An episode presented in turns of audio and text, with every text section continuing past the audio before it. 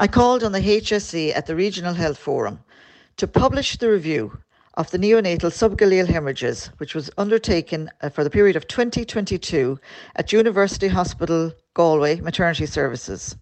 I was disappointed that it is not their intention at this time to publish the review in its entirety. I believe that the publication of this review would assure the public of accountability, transparency, and quality of standards of ongoing care by providing a detailed update on the findings of the clinical care review at this time.